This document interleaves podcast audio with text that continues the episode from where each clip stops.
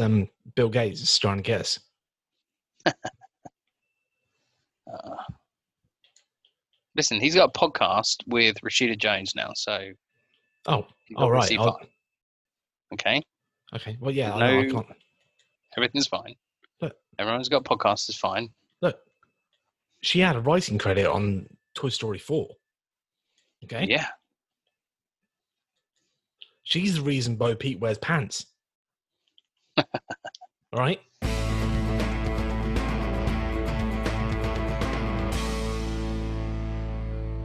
Hello and welcome to the Oncast. My name is Dom. As one half of the Oncast, I'm joined by Tom. Say hello, Tom. hello there. This week, our coverage of season two of His Dark Materials continues with episode three and four, Thief and Tower of the Angels. Yeah, nah. Things just got real. Things just get realer each week. this shit just got real. Yeah, so the plot thickens on his dark materials, um, and we're continuing to cover it on um, on the podcast. So where to start? Um, there's, I think, yeah. So there's, there's obviously we're going to cover two episodes, um, three and four. Um, we'll take it one at a time, I guess. So in the third Yeah. episode, um, leading on from where we left off, um, we basically have this little mini adventure that which is a lot of this, that third episode is set in our world um, and it's basically lyra going back to our world um, and trying to meet up with mary um, and chaos ensues when um, boreal and the um, the creepy policeman uh, get involved Yeah. Who is the creepy policeman? i don't know he's yeah he's been there since season one and i like he'd start like because originally there was the guy that boreal was working with who was like some sort of hacker um, but then i'm pretty sure that's the guy that will end up killing Right. isn't it? He was there was the guy who was like he was a hacker or he Yeah. was like and he was like finding out information about John Parry and he found the family and then but the guy who Boreal sent to spy on Will's family was this creepy policeman guy. Yeah. Oh, maybe he's just Ben Copper. I, I feel like he just hasn't he ne- just maybe didn't have a lot of lines in the first in the first one, but like do you know what I mean? Like I think Yeah. like he has always been in his contract that he's got a certain amount of lines. Yeah. Um and a one a wonderful moustache. Hmm. That's it. That was another great line from Lyra. That was like proper like when when she's like just being real cheeky with him. Um, Yeah. It's like, what's your name? Lisa. What's yours? just like being like just being a right little prick, but being really polite at the same time. like that's like perfect Lyra. Like And that's that's the thing. That's what's so fucking good about Dafne Keen. Yeah. Is that um she is delivering it in the same way that sort of Lyra's cocky well, the silver tongue sort of capacity and ability that she's got, where she's just an absolute bullshit artist. yeah. I think they've they've settled into a better groove in that in this second season. So I remember when we talked about season one, there were a couple of moments, particularly you brought this up, where they try and give her lines that she had in the book, and they don't Yeah. quite ring true. Um, and you can tell like she's affecting a bit more of an accent, or she's she's doing it differently. Um, whereas I think in the second one, her performance and their writing of her is a lot more confident. Um, and part of that, I guess, is because at this point they're going to be writing for her specifically as an actress, Yeah. rather Yeah, than just definitely, like- adapting what's in the book. Yeah. And I think that's one of the sort of the, the strengths as well is that as they've gone on, like the writing seems to become a little bit more comfortable.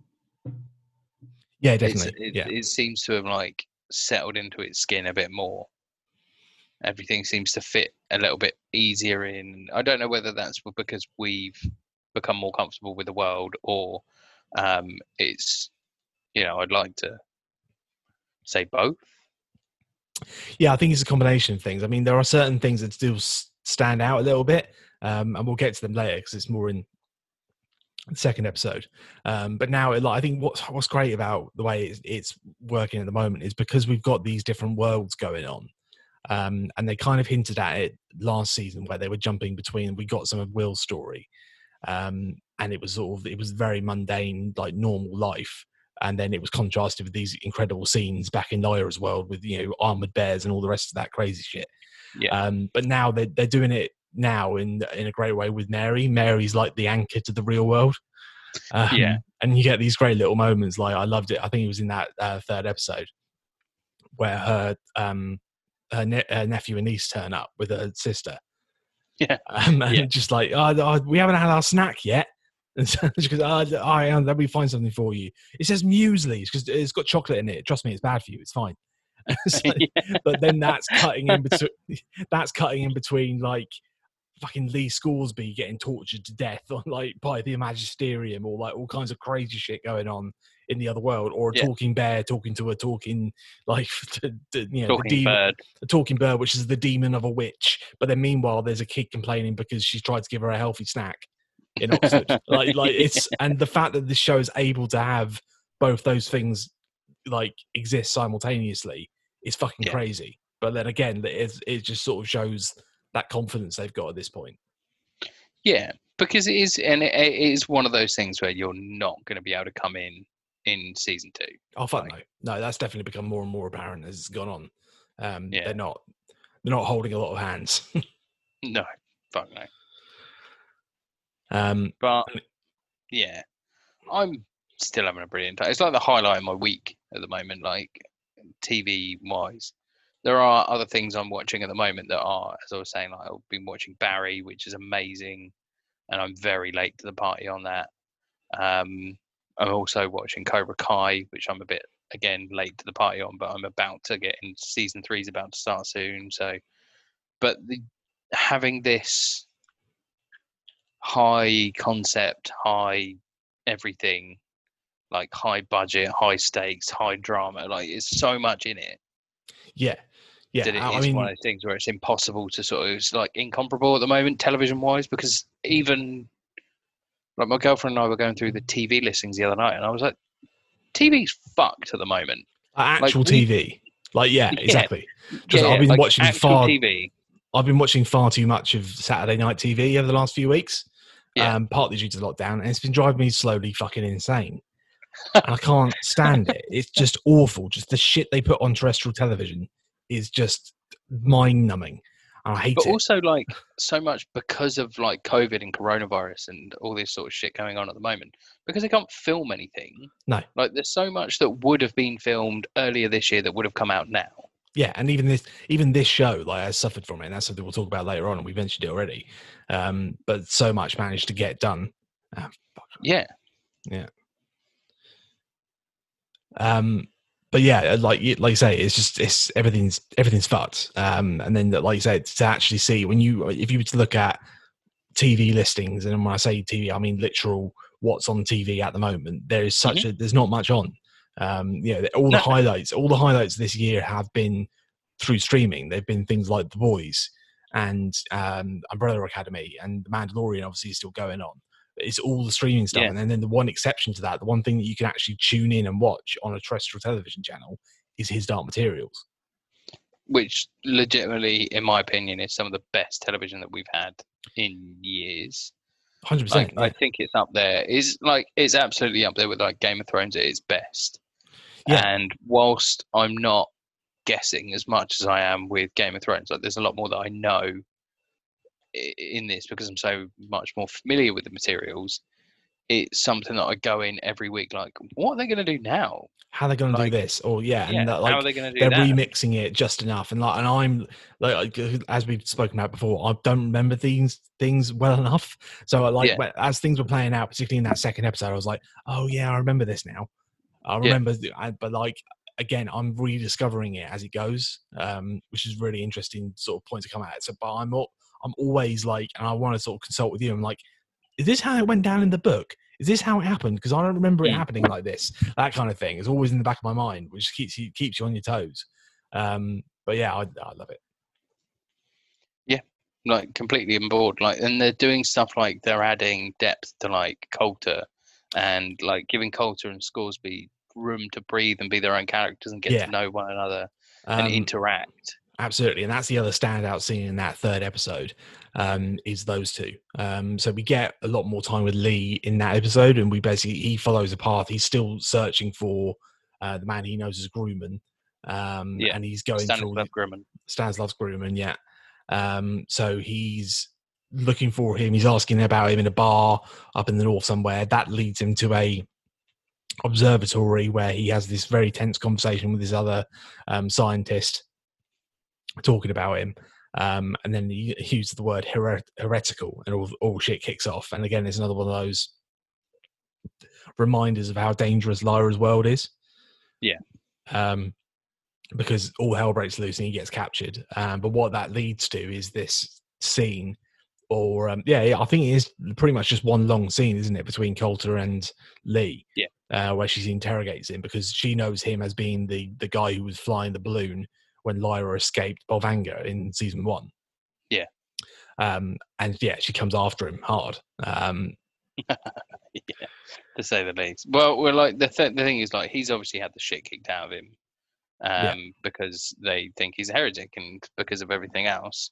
And then she goes in after the fact because she works at the magisterium, and they start having this conversation. He immediately sort of puts it out there, and he's like, "I'm not going to talk to you." Yeah. He's like, "I'm not going to talk to you, and you're not going to be able to, um, you're not going to be able to get out of me."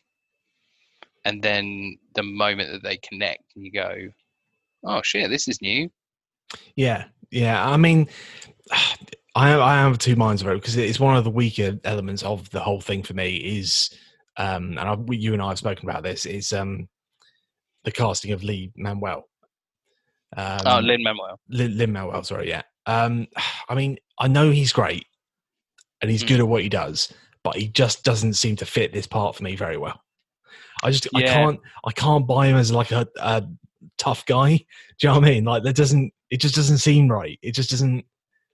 It's like little things that he does. Like like, like one of the things that um, uh, stands out to me was like when he makes the like she comes into the room and he's talking about oh I, I think the magisterium is the greatest play you know organization that ever existed and I'll tell you whatever you want. And as he does it he does this little gesture with his hands where he's like he claps and shows her his, his, palms. I'm like he's literally doing jazz hands. The guy's literally doing jazz hands. And I'm just like I can't imagine again I uh, he's meant to be in my head he's a Han Solo type this guy.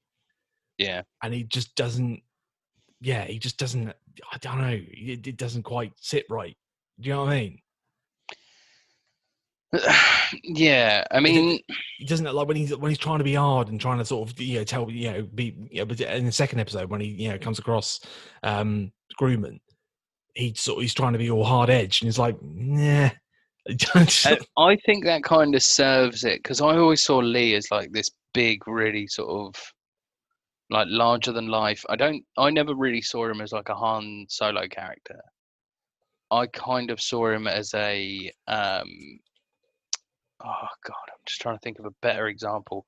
The only thing that's coming to mind right now is the guys from PT's circus, PT McFlee's circus in A Bug's Life, where they're all pretending to be warriors and they're all like, ah, we're big and tough and strong and we really know what we're doing and we're really brave warriors.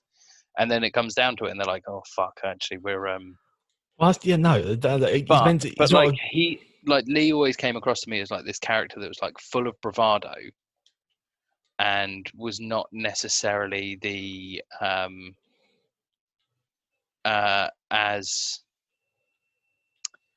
uh competent as he would make himself out to be yeah but like that that and what you're that- describing fact there that, like when he pulls his gun he's Mm. not really like like this is how i got it from the book Mm. in my opinion it was uh, like there was always like this hubris to him that he was like cocky and like swagging around and like the actual competence and like real i don't know it all felt like a big front and that he earned his sort of stuff when like that's how him and Iorek became friends was because like he'd showed demonstrated his bravery on like an integrity level and that's how they become so well bonded and that he's gone around and gotten to know these people over time and it's like a quiet confidence in himself but at the same time like I I, don't know, don't know, see, I, uh, can't, I can't really describe it like uh, for me because I I didn't know when I was reading the book I always came, he always came across as like a character that was like on the fringe of all of this but then sort of earned himself a little bit more he was a little bit more of like a tourist and like a like a rich kid with all the cool tools and all the cool toys but that gradually earned his sort of way through in the end. You know, and they're Yeah. like, oh, there's something about this kid, you know, and then and that kind of for me when i was going through i always saw him as like you know he's got the best he's got the most expensive car and he's got the most expensive clothes and you know he doesn't he doesn't know why they're the best. He just knows that they are. You know and he's got a cool gun which he knows how to fire because he hasn't had, he hasn't had to work for it. And he's like a trust fund kid that sort of comes into it into his own and sort of Yeah. earns his way up. That's how i kind of saw him and See, I, I, if always thought him as more more genuine than that. I always thought, and the part of it, I guess, is that I always pictured him as being an older character. So I always thought that maybe, like you say, maybe he has lost, he's mellowed in his old age, kind of thing. And that's the impression you get with him and Lyra, is that this girl comes along and it's sort of if if if he she'd met him twenty years ago, he wouldn't have given a shit. But now he's getting that, you know, he's been around the block a little bit, and he and it sort of melts his heart a little bit. That's that's sort of the impression I got. Um, Oh, And okay. again, you you get this whole like all that stuff you said, you know, saying about you know he's earned this reputation or he's or he, he's got that bravado that that usually speaks to some sort of past that character has, and they you Mm. know, do you know what I mean? Or they're they're trading off their reputation because uh, again, uh, he's meant to be well known. He's meant to be a you know Lee Scoresby, you know, the, the famous aeronaut. Um, and so there must be some truth to that, and whether that is an inflated ego thing that comes that you know there's no substance behind it is one Mm. thing, but I just feel like that that speaks to again he has to be a bit older. He needs to be a bit like 10, 10 years older than Lin Manuel, if that's going to be the case. But I don't know. Yeah, I think I don't know. Like, it is really interesting one because yeah. like as much as like I'm, you know, my love for Lin Manuel Miranda's fairly well versed anyway, but I didn't find out until my girlfriend was reading the books, and she was like, "Oh, you know who's been cast as Lee?" And I was like, "No." because there's like two really important characters to me. It's Iorek and Lee, are, like my two favorite characters in the books. Hmm. Um, and I was like, oh god, who? And then then she was like Limo Miranda, and I was like, that's a bad idea. Yeah. And then I saw him, and I was like, actually, you know what? Yeah, I think he's got it.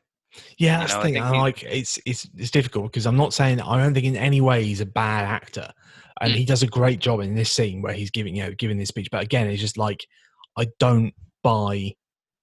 Again, so like yeah, the way the way you talk about him being you know a trust fund kid and having this swagger and all the rest of it, that doesn't square with the story that he tells Miss Coulter in this one about his dad abusing him and Yeah. having you know he doesn't doesn't seem like he's been through some shit. Do you know what I Mm. mean? And that, I feel like that's what's missing. He needs like some like some scars, whether that's in you know mental scar or wherever it happens to be. Um, Yeah. and they, they Like, I think at he's that. got that. Like I Yeah. think he's got that, but it's kind of like my Like- head canon is like Lee Scoresby is like he and he had like either he had like this father that was like absent but would just give him money and then if he was like if he ever like wanted attention it was in the form of a beating. Yeah, but I know, feel like they. like because his dad didn't know how to care, so he was like constantly trying to like live up to like this expectation that his dad had of him, and then because like after his dad died, he was looking for that validation from elsewhere, Mm, and that's where he was like the like you say like the cocky like trust fund kid leading up to um like before the events of his dark materials like yeah, the story of the North, where like you learn about how he and Iorek met and their shared past and like the debts that they owe one another and stuff like that. Like, yeah, I know what you mean. I'm just like, yeah, I, I feel like they they should have done a better job, and that's the other thing that I feel like that it sort of falls flat a little bit, or they just didn't spend enough time on it in season one. Is his sort of Mm. devotion to Lyra?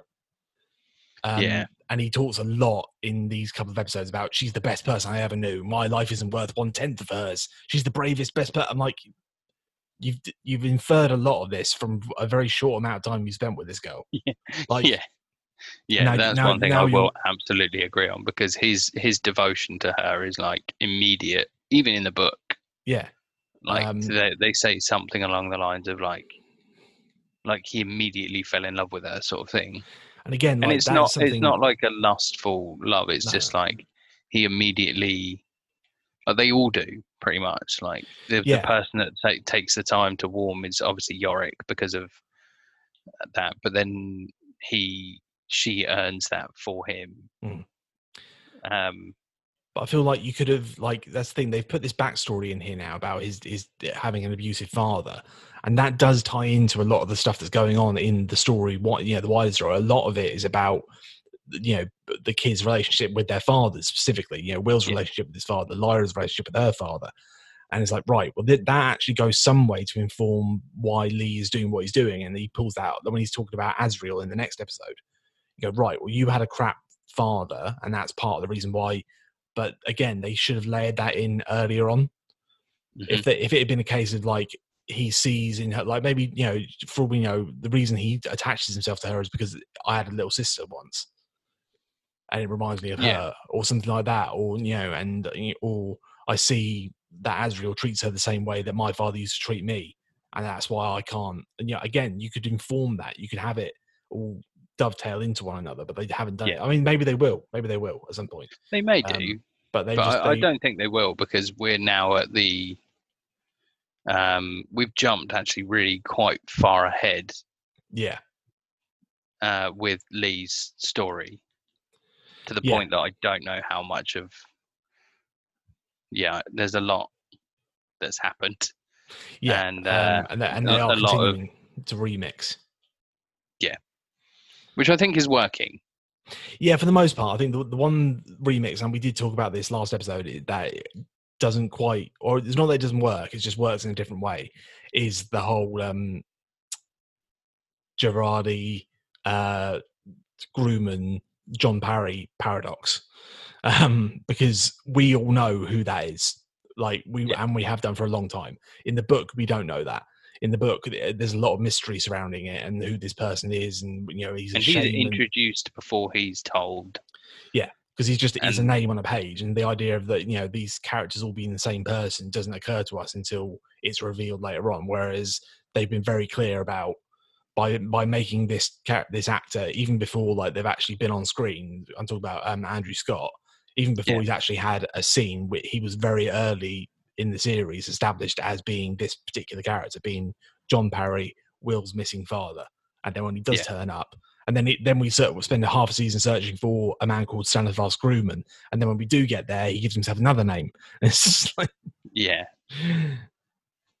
yeah, and it's there's a lot going on there there is a lot going on. Yeah, there is a lot going on. Um, yeah, we'll get more into him, I guess, in the in the second episode. But before we do, just sort of wrapping up anything that we've got on that first episode. Um, what else happens? So yeah, basically the, the main plot of that um, episode three is uh, yeah, uh, Lyra goes to Oxford. She gets chased up by the police guy, and they have this cool um, uh, chase sequence where Pan sort of acts as her eyes in the sky.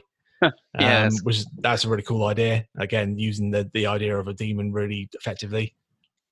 Um, but then you end up with this horrible scene with her and Boreal where he just says, "Oh, why didn't you get in my car?" Yeah, And it's a massive advert for um, Tesla. stranger apparently. danger.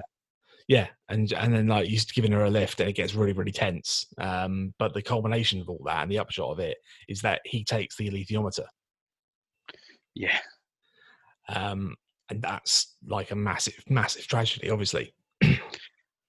and it's I don't. Uh, yeah, it was in the book. I was like, oh fuck! Like now, what's going to happen? Like, but in this, again, saying about the, the way that Dafne Keen delivers things so well, she absolutely smashes it on this bit. Oh yeah, Like uh, because you can it's te- like it feels devastating. heartbroken. Like Yeah, she feels- lost a limb.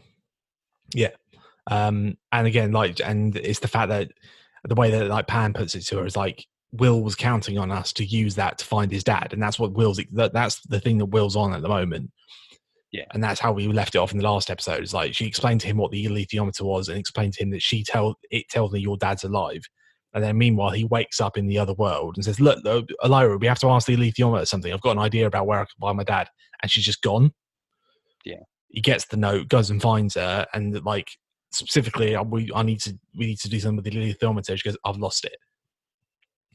But the main thing for her, the most the tragedy and the reason she feels the way she does is because she's letting Will down, and that's what really Yeah. gets to her.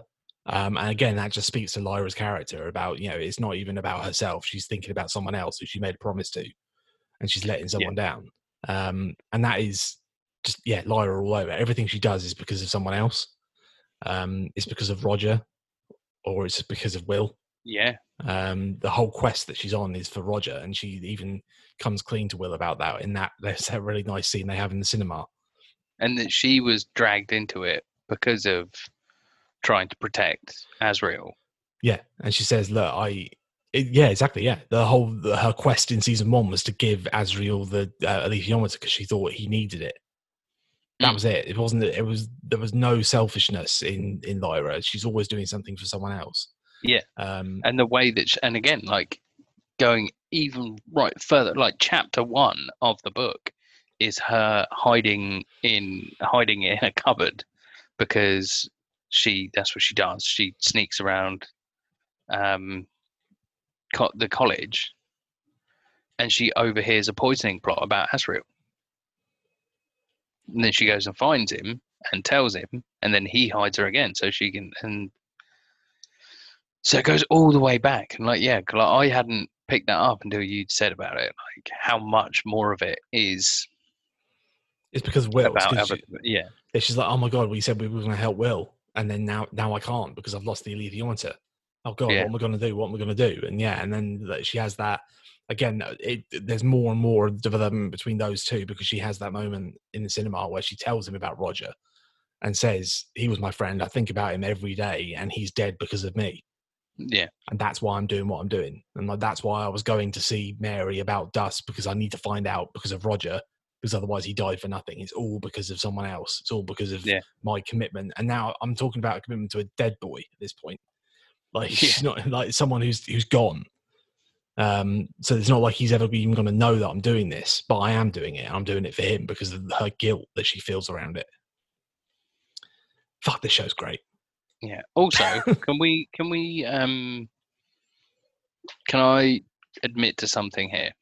Yeah. So in this episode specifically, there's something that just didn't occur to me of the two times that I've read the books.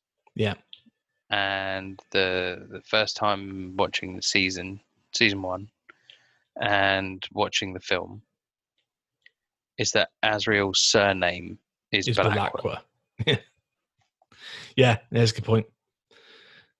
Um, so yeah, he- Because you always assume Bec- that because they call him Lord Asriel, you think yeah, that must be his surname. that that's surname. He's, he's Lord Dave Asriel.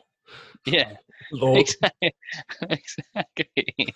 like he's John Asriel, like, and then yeah, literally up until this thing, and I never felt like such an idiot, and I was just like, oh fuck, of course it is. yeah. Yeah. Um, oh, was he? Yeah, and in relation to um, Asriel Blackwell, and then suddenly that, yeah, Asriel Blackwell. Oh fuck, right, yeah.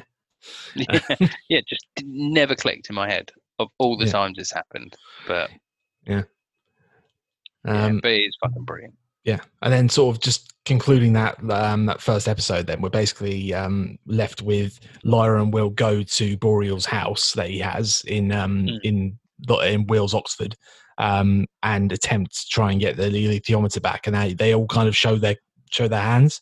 Um, Boreal, you know, reveals that he is someone from Lyra's world, um, and she goes, "Oh yeah, you were in London with um, Mrs. Coulter." Um, he says, I know who you are. I know who you are. I have the alethiometer. I know what it is. You're going to go and get this knife for me that he's been obsessed with for a Yeah. while now. And they've hinted at since season one. There is a knife in a tower guided by angels, was what he was told by the alethiometer. Yeah. Um, And the boy will lead you to it. And so now he's going, right, you bring me the knife and I'll give you the alethiometer. And that's the sort of cliffhanger we're left on at the end of that episode. Yeah. Um, and then obviously we jump into this episode. yeah, jumping into episode four, this is literally the whole episode is basically about the subtle knife. um, and it gets approached from different angles.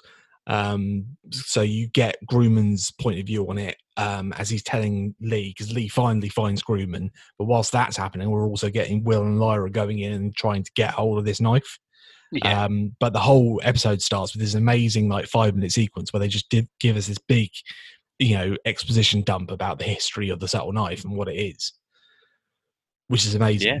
It's the it's the first, it's one of the biggest sort of visual um, backstory pieces we've ever had, really, um, in the show. Most of the time, we don't know it unless Lyra knows it. Is the general rule. Mm. Um, but they've sort of broken that for this. But it's, I don't care. It's fucking brilliant.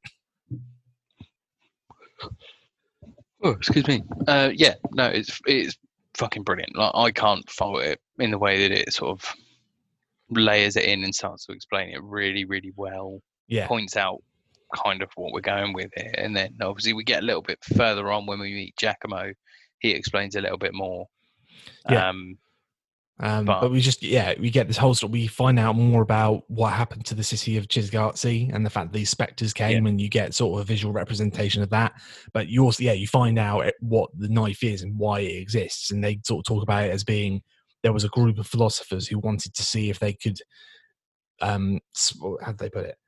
Um, they're curious about the bond between the smallest of atoms, and they Yeah. created the knife to divide that. And I just, I love and this is something that comes up a lot in this episode. Um, but the the blend between the fantastic, you know, the the fantasy and like science that Yeah. hap- that exists in this book. Like to me, it's like the subtle knife is a fantasy world version of a large hadron collider almost. Do you know what I mean? It's doing the Well, same yeah. job. It's splitting the atom. It's the, and by doing that, it's opening a portal to a different world. But the thing what she's talking about is dividing particles and atoms, which are scientific concepts, and and Yeah. there is there is a you know there are scientists in this world who are attempting to do the same thing. In the world of Cittàgazze, they're philosophers and they created a knife. In our world, they're scientists and they created a large hadron collider, but they're both doing the same thing. Exactly. Yeah, and that's, that's what I, love lo- I that's what I love about this is that it's how it balances, like you say, it balances the fantastic with the factual, and it, it balances off, and you go, right, it is taking liberties with some parts in this way, but at the same time, it kind of explains it in a way that it's sort of not. I don't want to say tolerable, but it's it's. um oh, I can't really, I can't think of the word now, but okay, it. Yeah, It's graspable. it? probable. It's, e- it's easy. It's easy to understand. yeah, and it's like all- conceivable in a way, and you're like, right, well, you know, I can go with that. That Yeah. that works well enough, you know, Yeah. and that that sounds good to me.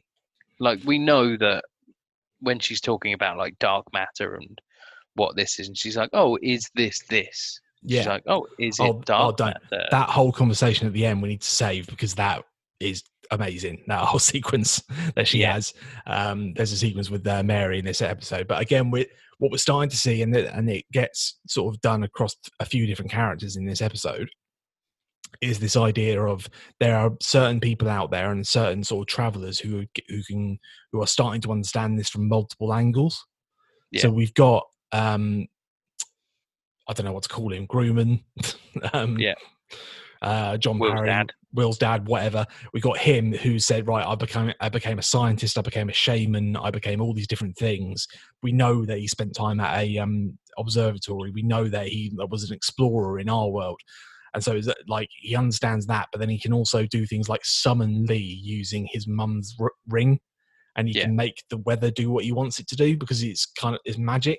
But he also understands science, and like he understands it from multiple angles. It's not just the religious element of it. Like he's not like like the guy in the magisterium who uses the alethiometer, for instance. He has one very narrow view of the whole thing, whereas Grumman has a much broader understanding of it. And then that's get, then gets extended to Boreal as well, because in this episode we get Boreal goes to Mary and her colleague, and it's talking about the the machine they have there, the, the computer, asking it Yeah. questions and seeing whether dust is conscious. And is like, okay, this is a man who's obviously a deeply religious um, guy who's part of the magisterium, but now he's in this other world and he's looking at it from a scientific point of view. Yeah, and I think it's uh, well, the way that I sort of understood with a lot of the magisterium is that um, there are people. There's like this cabal of people within the magisterium itself who are like there are the zealots, obviously, but then there are also those that are aware of the capacity that or the power that the magisterium has and that to be able to do what they need to do they need to be within that sort of shady group Yeah. so you get people like Coulter, for example, who is very much aware that she is she's just in this for the power play. She's just in this because she knows if she's in it and she's manipulating people, she's very much in control. And there's no easier way to be in control than um, if you're like manipulating the person at the top, Yeah. you know, and that's what she's doing now. So there's like the um, oh, I forgot what is the deacon? The, the deacon? What you mean the the guy at the top of the the cardinal? Yeah, that's it. The cardinal. Sorry. Um, yeah. Lyra's dad, But yeah, but not actually Yeah. Lyra's dad. yeah, Dafne's dad. yeah, yeah. Lyra's dad's too Um, expensive because he's James McAvoy. So yeah, we, Yeah. we can we can get your real dad, but we can't get your fake dad because he's too expensive. Yeah, your your real dad's fine because he was he was coming to set anyway. Yeah, he, He he, was was, he was dropping you off. Um, Yeah. So we put we we gave him some um, wardrobe and makeup, um, and now he's got a part. So you you know, it works all round. Um, yeah, in the B, he's he picked you up in the BBC mandated Tesla. apparently, yeah, I don't know what that's all about. No, it's just in the book. It's a really expensive Jag, okay, well, yeah, it makes sense. Or a Jag or a Rolls Royce, but um, yeah, it's just a very expensive car, and because it's the Model X, it's even more so. And you go, Mm. oh, he's got lots of money. Yeah. Um, so yeah, this I mean, this episode, sort of getting back to the um, the plot, really, um, is all just about Will and Lyra trying to get into this tower um, and discover the Yeah. knife.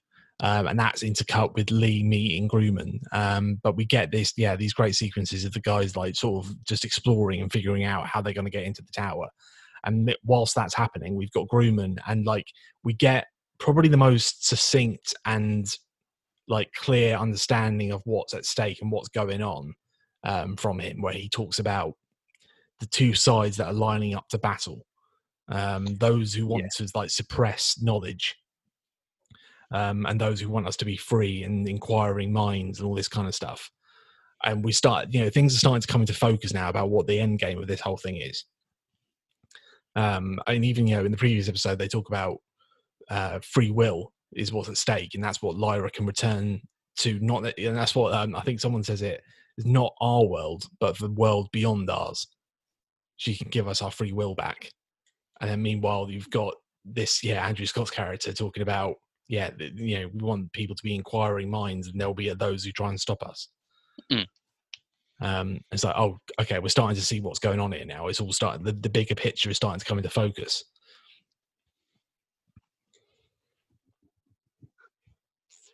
Oh, sorry, I yawned. I was listening, but Yeah. yeah.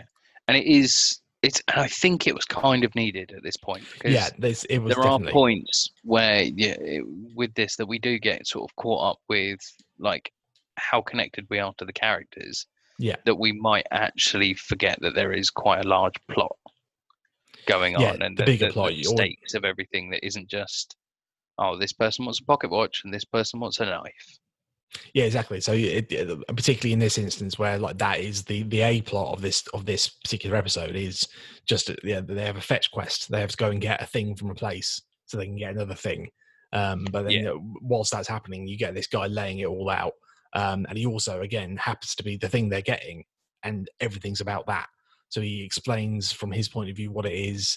Um, you know, it's something that can cut between worlds, which you see demonstrated. But he also drops other things. You know, it's something that can cut through matter. It can kill immortals, which is like a massively important thing.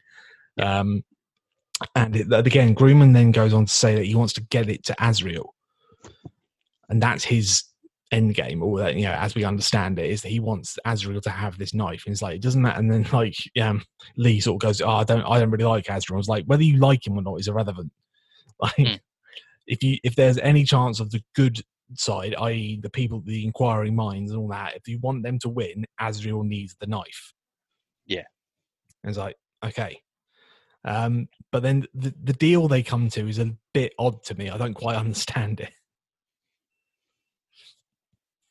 Because basically, Uh, they they sort of they go back and forth. At one point, Lee's about to walk away, um, and he makes this this comment about imagine leaving your kid like Asriel did because I'm not, I don't want I'm not helping him. Yeah. and then They I of- did. and then yeah, and then uh, we get a bit more of a you know um, performance from Scott talking about how he left his boy. Um, but then he's able to twist that around and say, "Look, the reason I'm doing what I'm doing is because I've tried everything to get back to him. I've tried being a shaman, I've tried being a scientist, I've tried all this stuff. I can't do it. So all I can do now is try and make the world that he grows up in a better place. That's my one thing. Yeah. That's my legacy that I can give back to my boy." And he's like, "Okay, fine, you're right. I'll help you." And by helping you, I mean get the knife to Asriel. Okay. Yeah. But can you and then but Lee's like, can you promise me that Lyra will be under the protection of the knife? If you can make me that, if you can swear to me that that's going to happen, then I'll help you. Yeah. And he goes, okay, yeah, I swear.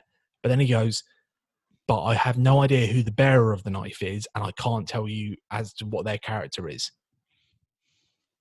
So I'm like, right, well, how can you make a promise about her being under the protection of the knife if he doesn't know who has the knife and what they want to do? Hmm.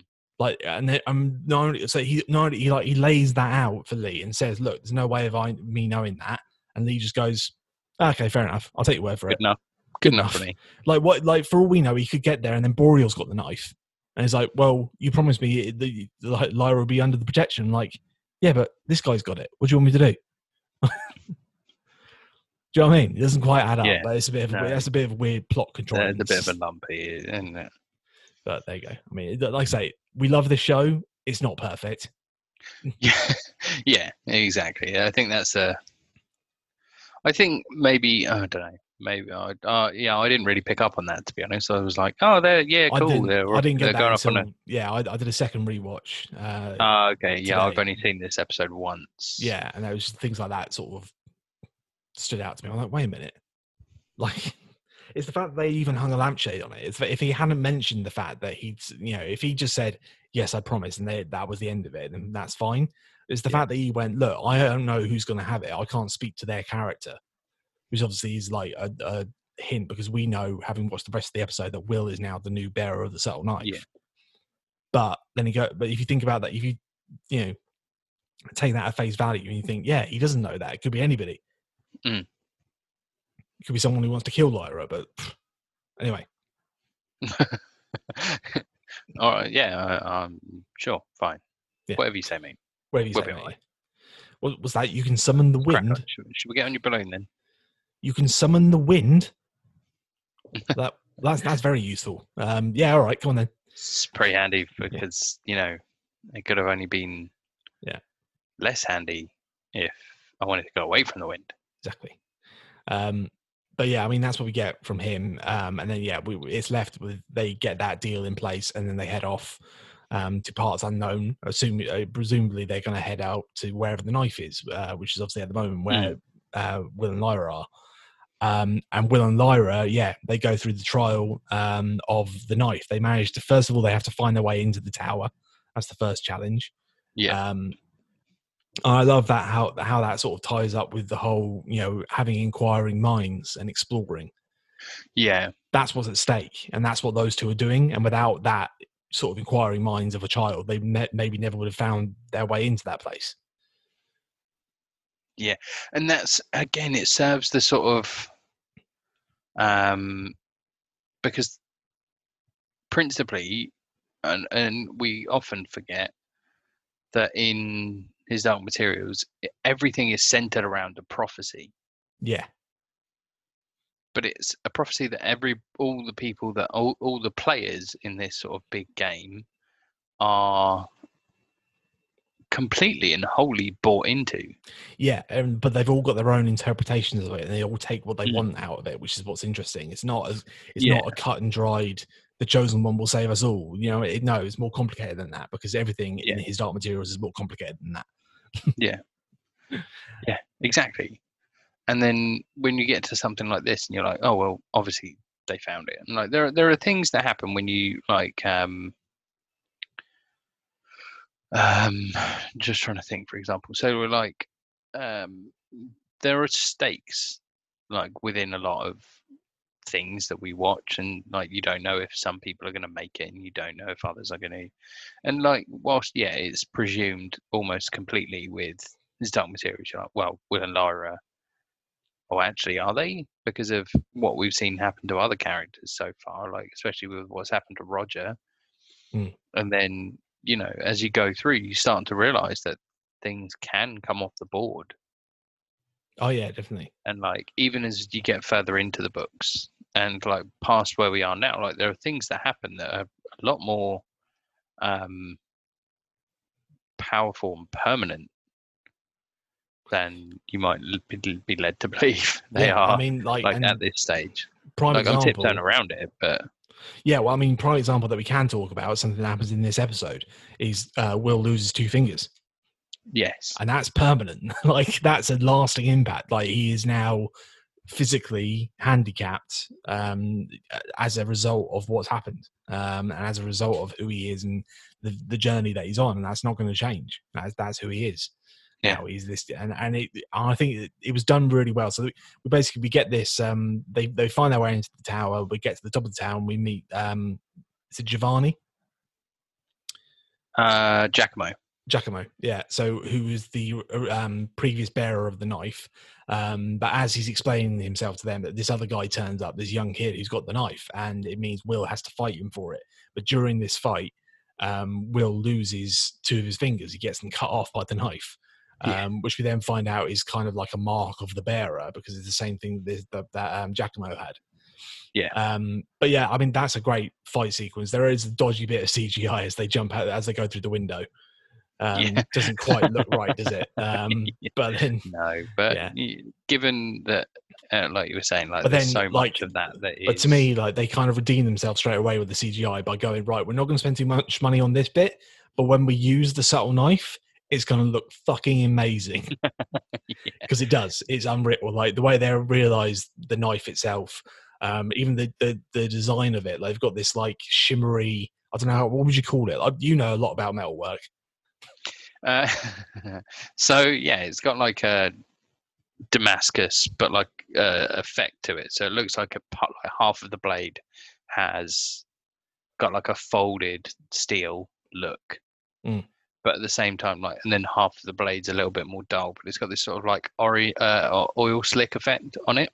Yeah, So it does look like it is sort of phasing in and out of sort of what is real and what is sort of fantastic yeah, because it's got like this rainbow shimmer across something that you would look at normally and just be like, hey, that's just a knife. And then you're like, this one's not.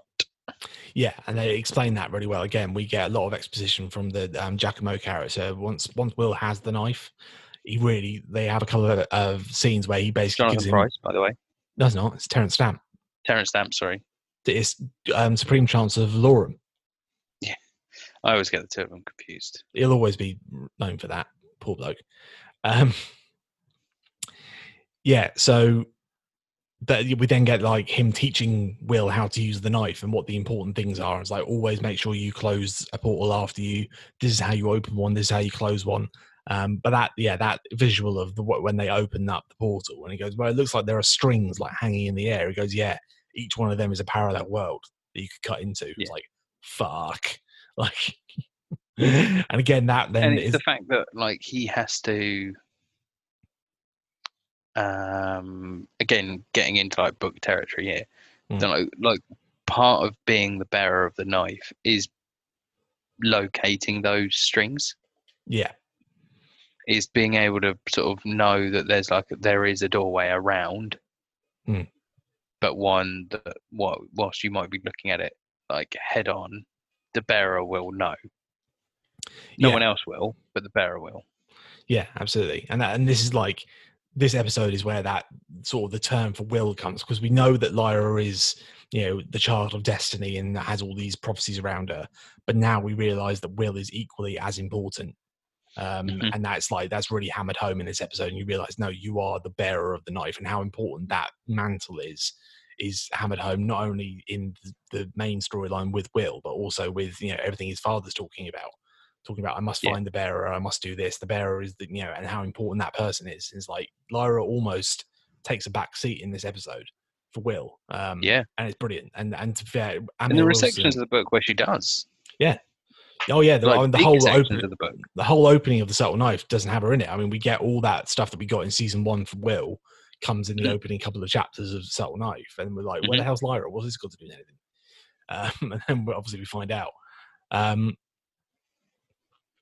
but yeah, I mean, and Amir Wilson's doing an amazing job. I think he's great in this episode. Yeah, Um, he's brilliant. and you sort of again he gets all this whole thing of like he's in clearly in a hell of a lot of pain having just lost two fingers and he's just always constantly holding back he wants to cry or he wants to just let out a but he's trying not to and he get he gets that that's a really hard thing to act but he does it really well like you just you Mhm. look at him and you can see him straining and like and like sweating and it looks like he's in real serious amount of pain but he's trying not to show it um which is quite a skill in being someone so young to sort of pull that off Oh God, yeah, yeah. This guy's amazing.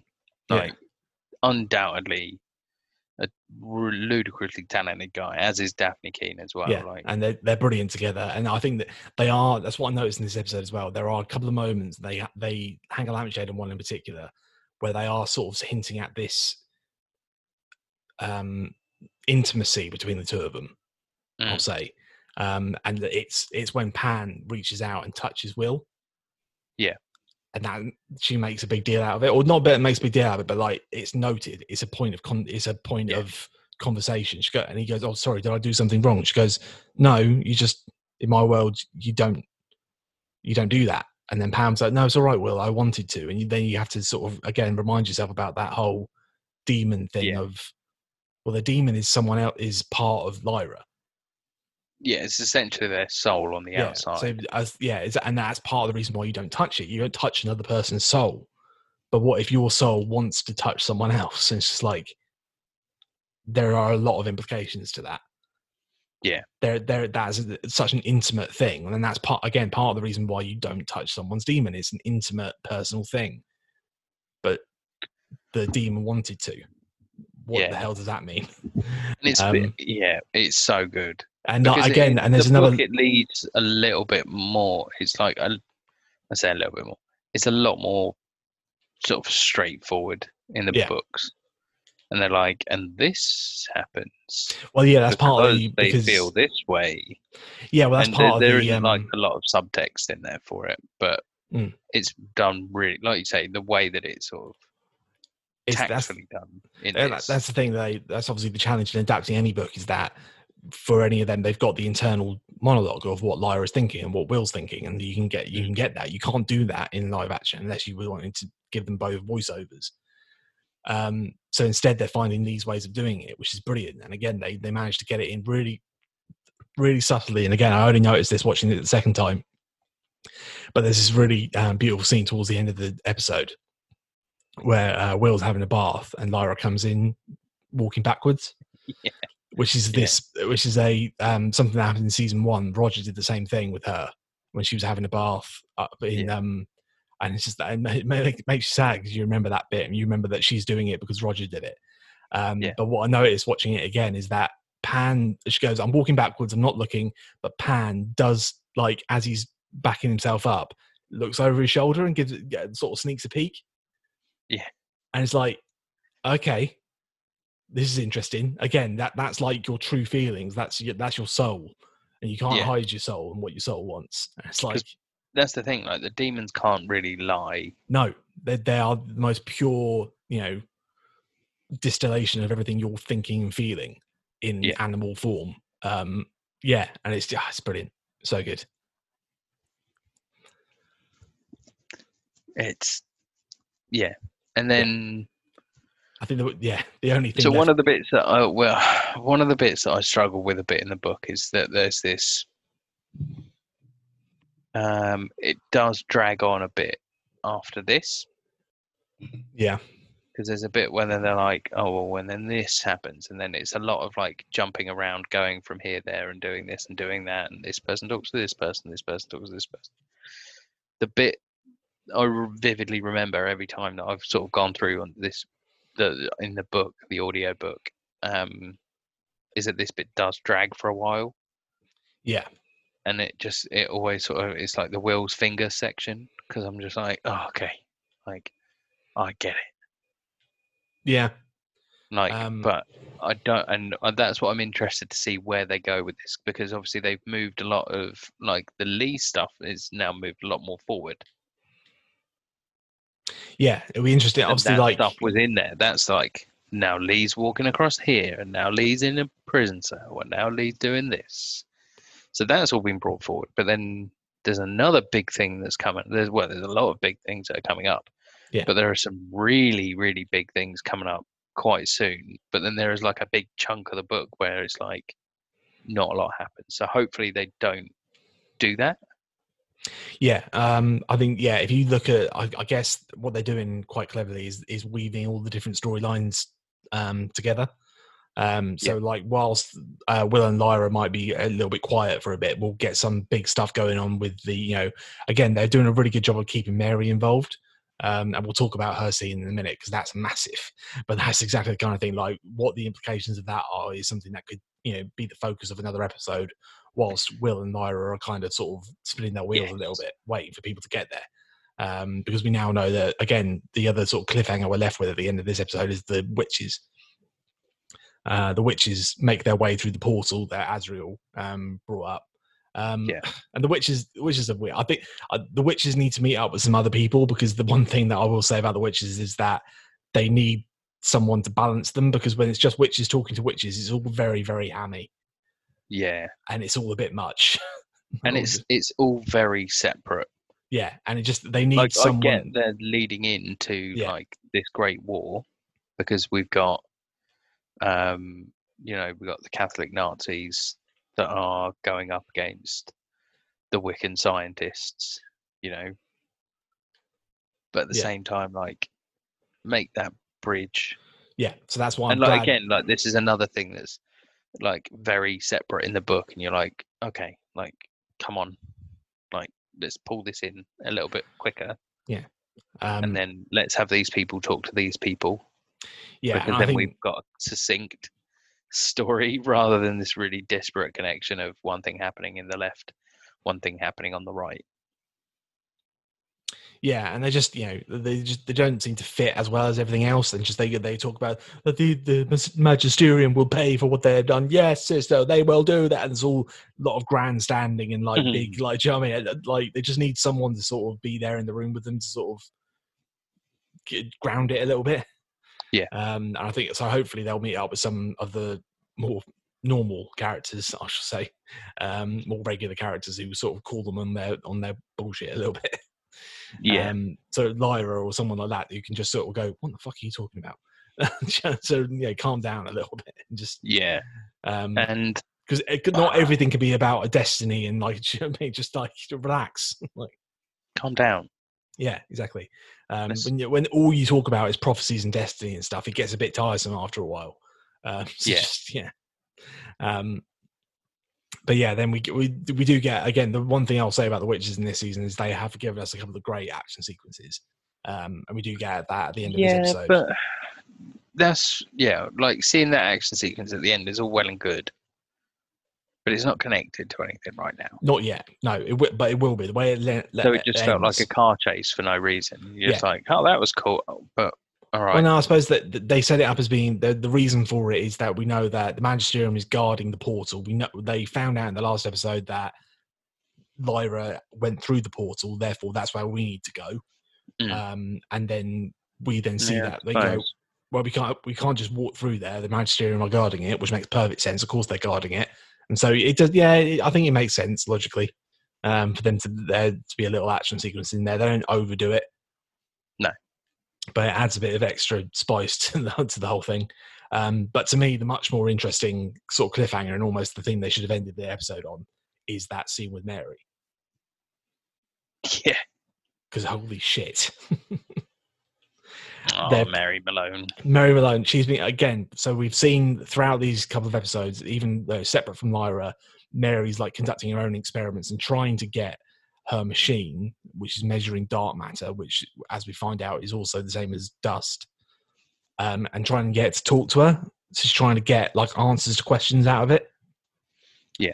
um, and she's struggling. And what we again, there's what I love is how everything ties together in this show because we we've what she's searching for is this sort of um, this state of mind you can get yourself into, which is just completely calm and you know um, what, what do they call it like it's like a meditative state. Is Yeah, like it's a referred meditative- like an empty-mindedness but pure focus. Yeah, but then they also like when they're when the guy's teaching Will how to use the knife, is you have to get yourself in the Yeah. same mindset. When Lyra's using the alethiometer, you have to get yourself in the same mindset. So there's uh, all these things that tie together. Um, but it's her. She sat, you know, looking at a computer with microbes attached to her brain. It's not a magical knife. Do you know what I mean? Yeah. But but you have to like get your mind in the same place. Um, and the you know she tries a different time, a couple of different times and struggles, and then by the end of this second episode, you know, episode four, she gets there, and this thing starts talking to her. Um, and I don't, well, yeah. Yeah. um, Well, it's hard. To, you know, we we Yeah. don't need to beat around the bush. They're angels. yeah, I mean they call themselves angels. No. So basically, we we get that dust and dark matter are yeah they are the same thing. Um, they are conscious in a way that yeah that can you know they can answer questions. Um, Mary asks, "Is this this mind that is answering these questions for me right now? Is it human?" She goes, "No, it's not. But we've been around humans for forever." She Yeah. goes, "Okay, as what?" And then they go, "Angels." You go, "The fuck." it's like, oh yeah, we've been um, creating, guiding. Um, what else? Is this? Um, I wrote it down. Making, stimulating, and guiding, and there are uncountable billions of us who've been here since the beginning. And she's like, okay, so does that mean that you've interfered with human evolution? And they go, yeah. And she goes, why? And they say, oh yeah, it's that final. is line that the final like that's what i'm building to and like you need all the context because then why would you interfere with human evolution and they go vengeance and that's the that's the bombshell and then it ends and it's like fucking it. there are so many implications what does that mean Oh, it's fucking great. it's crazy it's crazy and i just love that we're getting again they're really showing their hand in terms of the end game of this whole series um Mm. in a fairly early on well i say early on we're halfway through the second season um but fuck me like vengeance Well- against what? And then you just you, you start asking so many questions like okay what would angels want vengeance against? And if they want a human human humanity as a weapon? Like what, what does that mean? Against what? Yeah. um i mean yeah I, I, I don't know where to start. I don't know what to say. I mean, I think that is a conversation for another day it is but just like just the because there are a lot of, um, shall we say, things and people we've yet to encounter Yeah. that would explain a bit more about that. Um, but yeah, it's Yeah. one of those things where I'm like, okay, I'm glad they've, I'm glad they've gone in hard with this. yeah they're, they're not burying the lead again and that's part of the the stuff that i think that we can get um in terms of balancing the different storylines. Um if we do have a couple of quiet weeks with will and lyra um then we're going to get some crazy shit going on with mary and like what's she going to do with that information? Like what what what what? Like, Yeah. um did she record that? Please tell me you were recording that right? Like Um, um, and and also yeah, there's- I mean the other thing that I want to say, but I can't because it'll be major spoilers. yeah, obviously yeah. Um, yeah, like I say, we're talking about the end game. We're talking about what this is all about. And again, you can start. It's not difficult you know, without talking about spoilers. You start putting things together, like the subtle knife and what the subtle knife can do, why Asriel needs it, what Asriel's mission is. He said at the end of the second episode, "Let's go to the source. Let's go and ask the question: What is dust?" Okay, when you say the source, what do you mean? Uh, because he's not thinking about computer; he's thinking about something else. Do you know what I mean? Um, yeah, so it's not difficult to start theorizing, uh, but we won't do that for fear of spoiling, um, because obviously we both know how it all Yeah. turns out. Yeah. Um, but yeah, I mean, this this show's fucking amazing. Um, I do. The other sort of thing that is a, is a shame um, in this season, season is that we do have that lack of Asriel again. Um, Yeah. and it's becoming evident in this particular episode. He gets talked about a lot, and it's the same thing as Asriel. When Asriel, dr- you know, did his thing in the sky, Asriel needs this for his mission. Asriel. I was like, but we can never see him or or, or, or see what's going on with him because you cast a really famous actor to play him. Like you kind of fucked up. Yeah.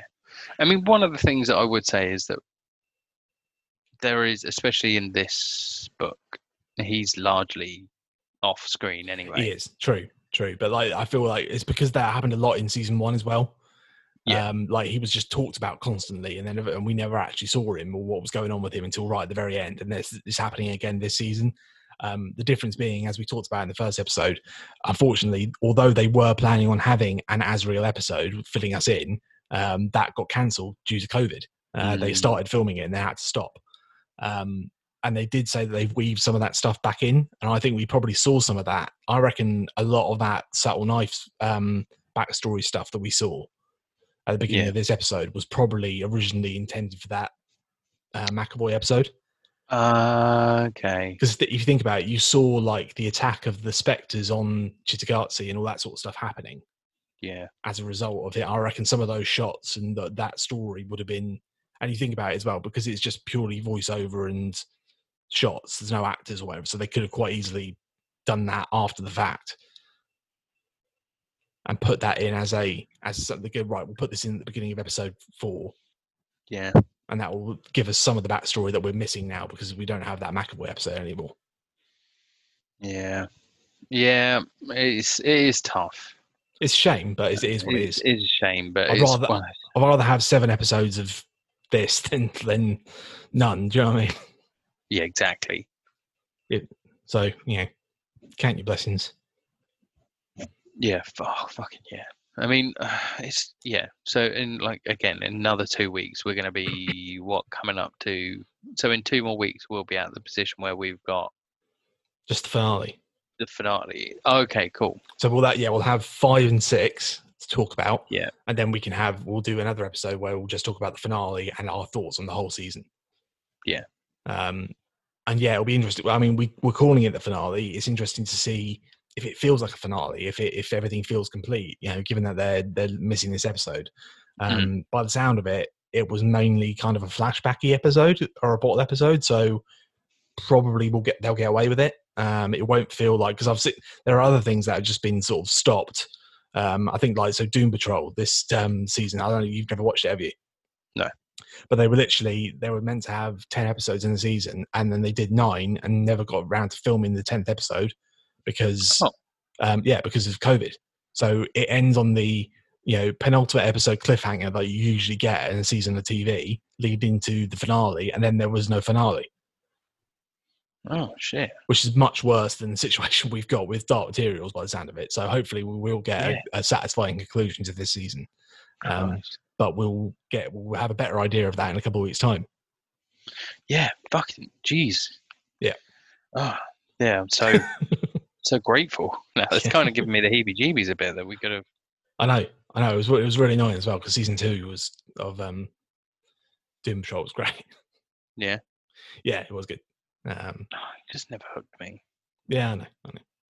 Anyway, I watched all of Titans though, so it's Okay, clearly not nice. a mark of, you know, quality. uh, yeah, Titans, where the uh, the the visuals is is great.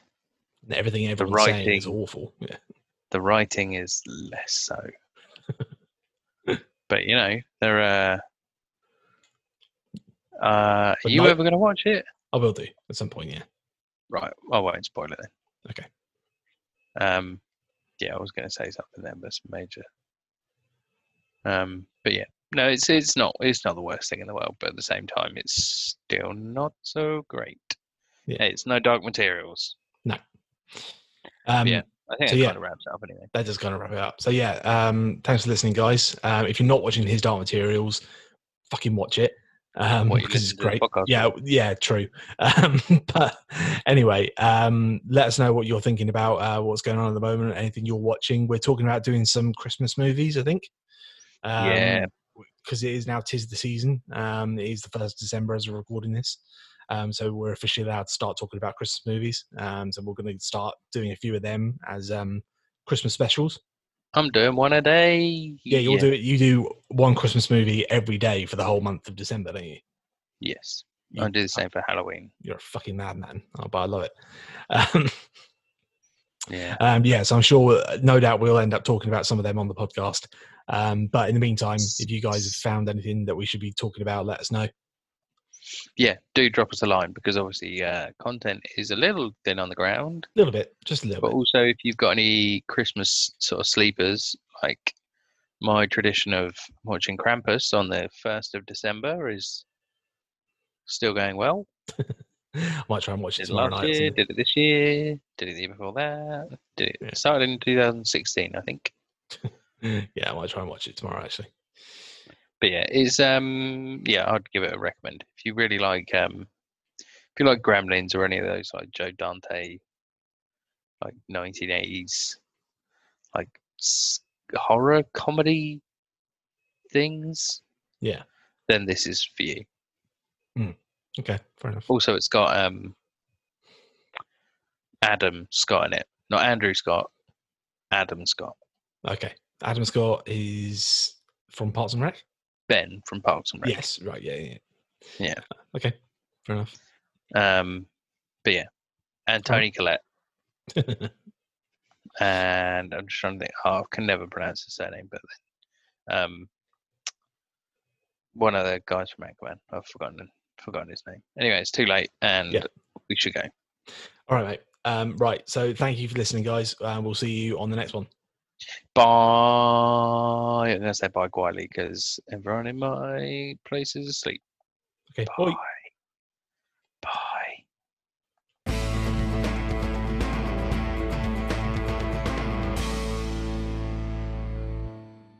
Oh, There are people out there very upset because Ahsoka's um, head thing isn't long enough.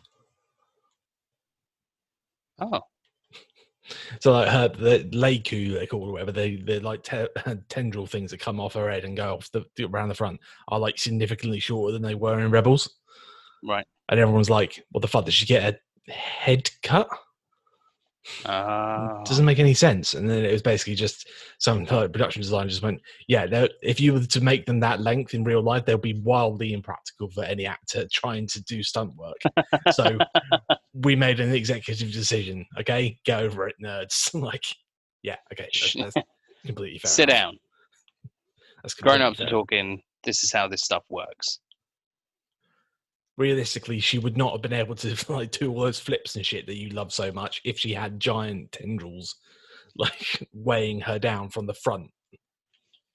It doesn't make ah. sense. Like, just her center of gravity would be all off. Just no, all right, just no. Just think about like Just think about it for Physics. a second. not not not Star Wars physics. Not Yeah. the fact that you've got X wings which are which fly in space. Well, not even that. The fact that what you're talking, what you guys are talking about, is a cartoon. Doesn't work in real Oh, life, does it?